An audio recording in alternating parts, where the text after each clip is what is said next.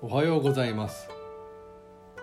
1月21日の一首一会です「古今和歌集」より「木の友則」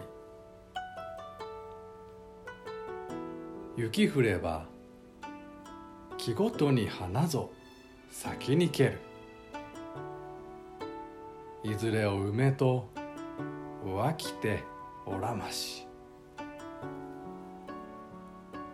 雪降れば木ごとに花ぞ先に行ける。いずれを梅と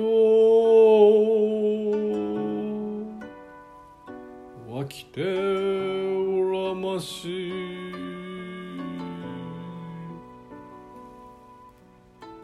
今日のような歌を呆れ返った無趣味と蔑もう明治の自称革新的な歌人たちは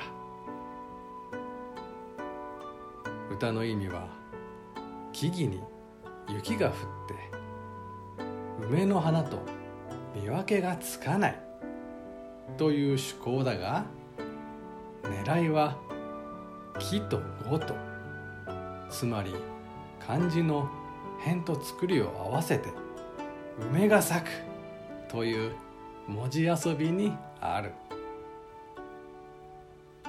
これはくだらないだろうか。私は全くそうは思わない。